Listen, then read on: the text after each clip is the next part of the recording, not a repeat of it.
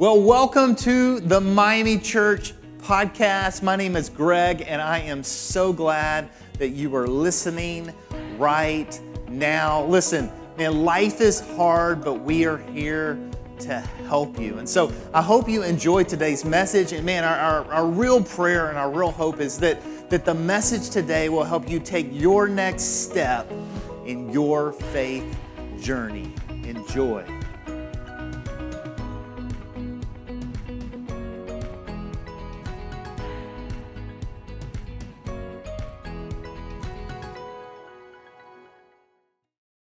Well, happy 4th of July. I hope you have a great day today and celebrate food and barbecue and fireworks.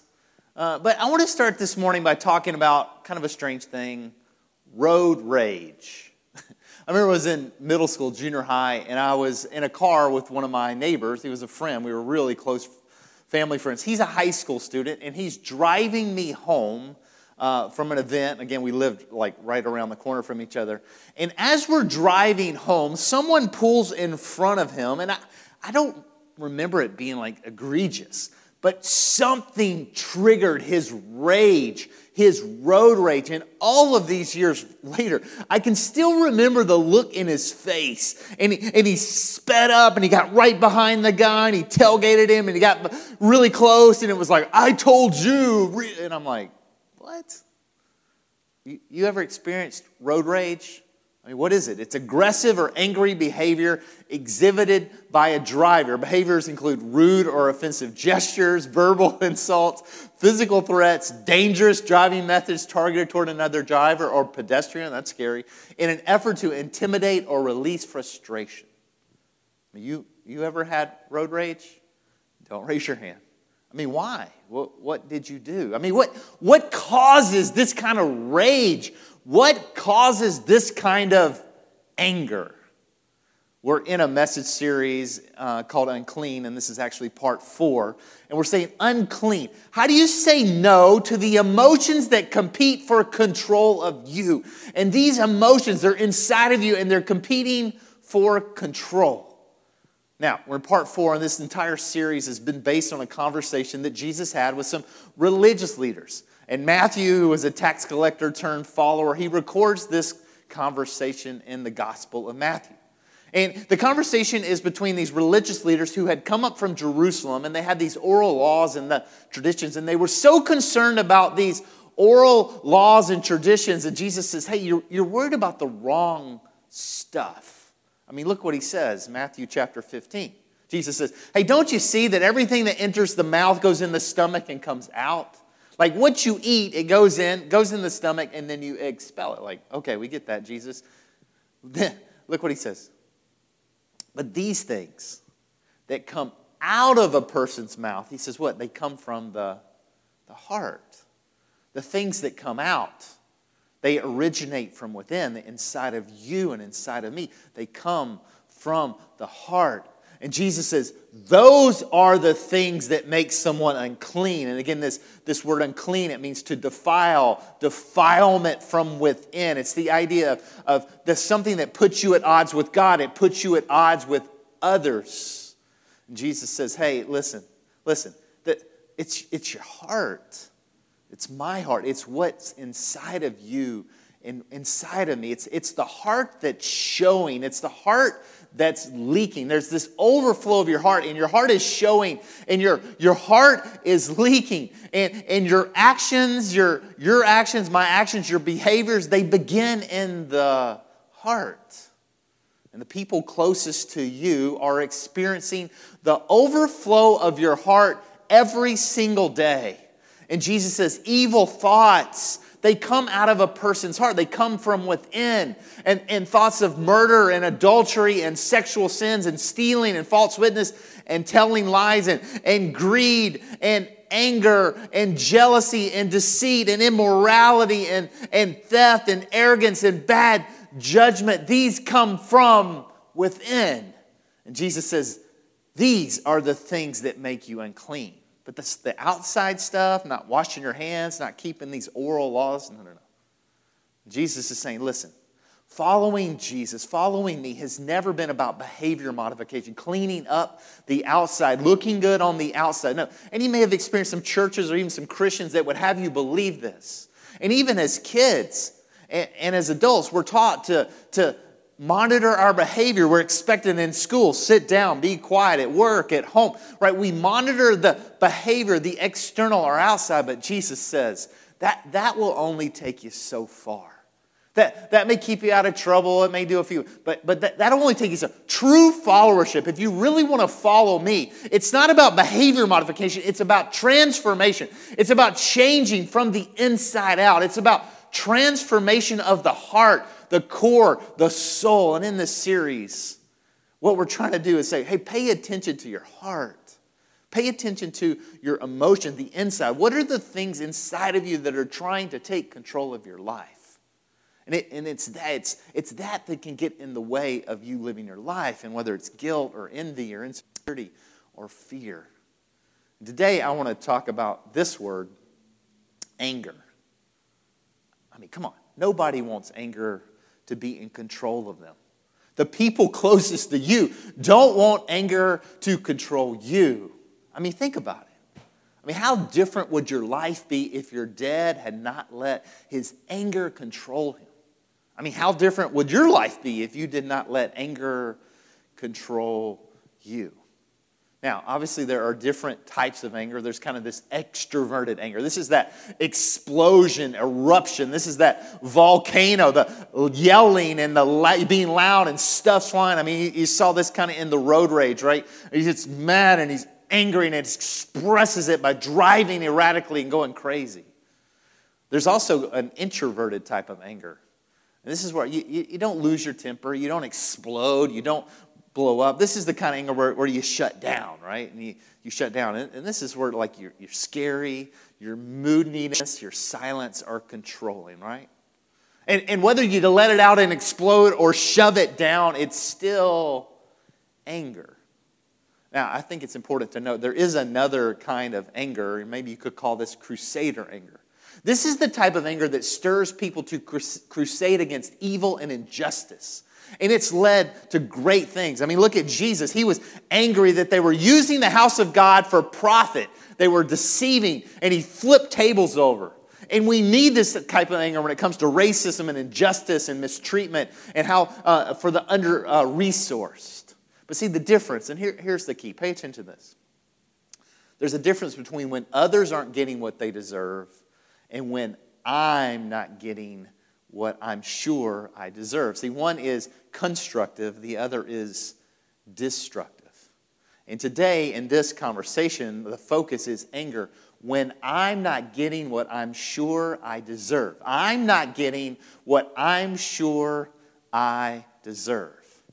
Now, James, the brother of Jesus, who was a leader in the first church, uh, he, he has a lot to say about this. Now, this is, this is interesting. This is a little aside. History tells us that James was one of the first followers of Jesus to be killed for his belief in Jesus. In fact, it was around 62 AD. And this is not recorded in the book of Acts in the Bible or the story of the first church. I mean, why? Because Acts was written before James was killed. And maybe you've had or you have a professor or a friend or someone who says, well, the Bible was just made up years and years later. It's actually not true less than 30 years after the resurrection of Jesus, there were eyewitnesses who were alive and recorded these events. And so here's James, the brother of Jesus. He's a leader in the first church. He was known as James the Just, and he wrote this, James 3. If you are wise and understand God's ways, prove it by living an honorable life. Do good works with humility that comes from wisdom. And James says, hey, a wise person, someone who's wise, has insight. A wise people understand that life is connected and keeps things in perspective. And James says signs of wisdom, indicators of wisdom, are doing good things or good works with humility. And wisdom, true wisdom, always leads to humility. And humility is a powerful, powerful thing, but very unnatural. Look what he says, verse 14. But if you are bitterly jealous and there is selfish ambition in your heart, don't cover up the truth with boasting and lying. Now, again, bitterly jealous. We, envy. We talked about this in, in part three. This is just an ugly, ugly thing this envy and jealousy and comparison. And, and, if this gets root in your heart, it leads to, to ruin, it leads to destruction. And if you let that stuff live down in there unaddressed, it's going to be a problem. If you don't deal with the demons, they're going to go into the cellar of your soul and lift weights. And James is saying, hey, don't get stuck and satisfied. Don't pretend everything is okay. Oh, it's fine. God's called you to something better. Look what he says in verse 3. He says, For jealousy and selfishness are not God's kind of wisdom. Such things are earthly and unspiritual and demonic. For wherever there is jealousy and selfish ambition, there you will find disorder and evil of every kind. And when this gets internal and when this gets rooted in your heart, what happens, friends, is it leaks and it overflows, and there's all kinds of disorder and evil of every kind. And we see this all in ourselves, but also over the world. And this is bad, and it leads to ruin and destruction and horror and pain. And when anger and arrogance gets lodged in your heart, there's going to be disorder and every evil practice. And what's going on inside of you is coming from for you and for those around you. And James, the brother of Jesus, this is so good. He tells us how to keep anger from getting lodged in our hearts. He, he tells us how to keep anger from coming after us and trying to control us. And he pauses and he asks a really good question. James 4. What is causing the quarrels and fights among you? I mean, why the hostility? Why the conflict? Why road rage? I mean, where does this come from? James. Uh, time out. Okay, what is causing the quarrels and fights among you? I, think you missed the point here, James. It's not what, it's who. It's not what is causing, it's who is causing. It's a who, James. It's, it's my mom. I mean, it's my boss. It's my spouse. It's my ninth grade son. James, it's not, it's not a what, it's a who. And James says, hey, as long as you think it's a who, you will never get to the real what.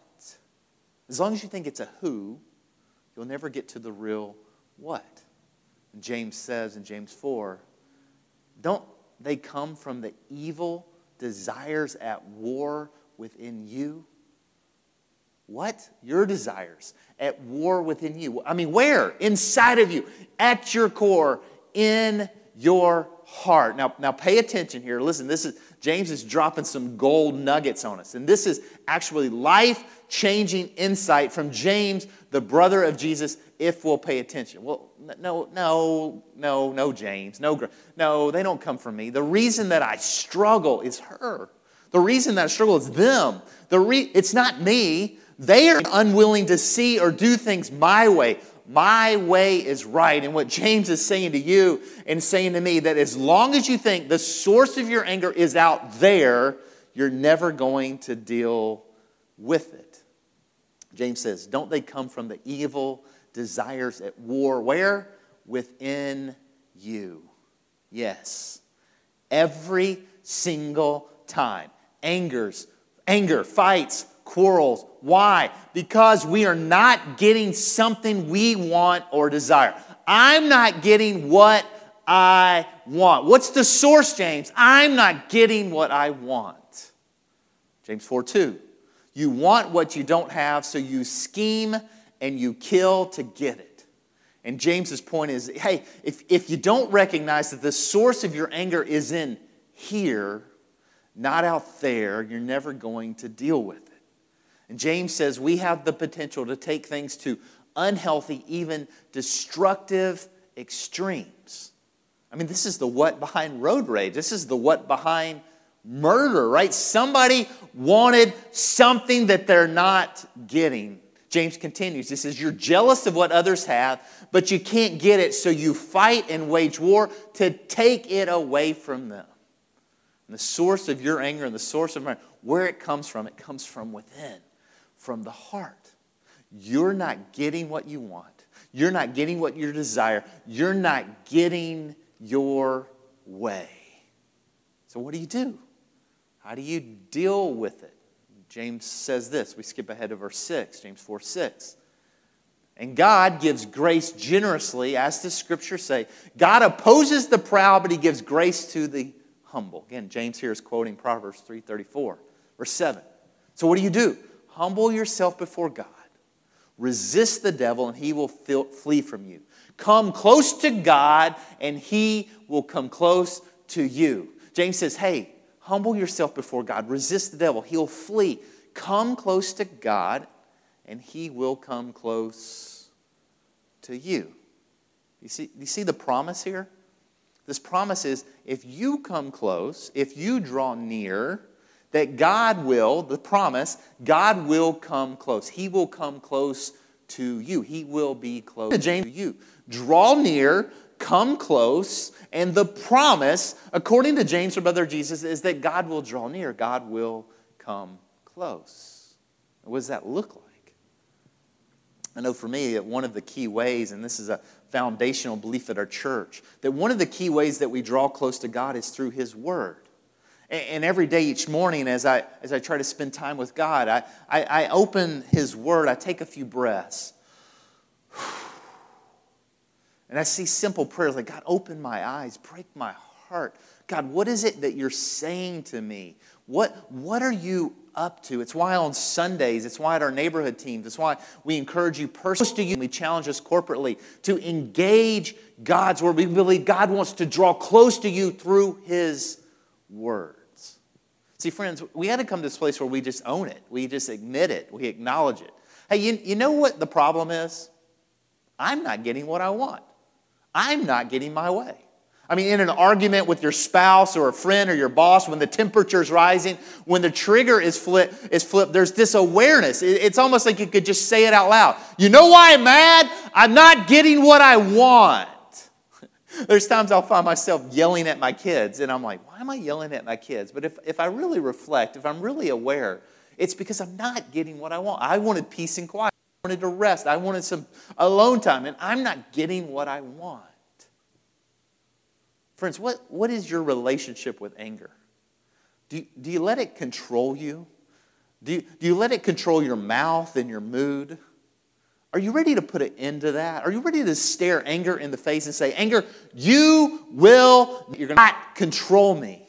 You're going to have to humble yourself. You're going to have to own it. You're going to have to name it. You're going to have to say, hey, part of the problem is I'm not getting my way. When you, when you feel it rising, when you feel it building, when you feel the temperature going, anger, I'm onto you. You, you want me to think it's all about them. It's not. Part of the problem is I'm not getting what I want. I'm owning it.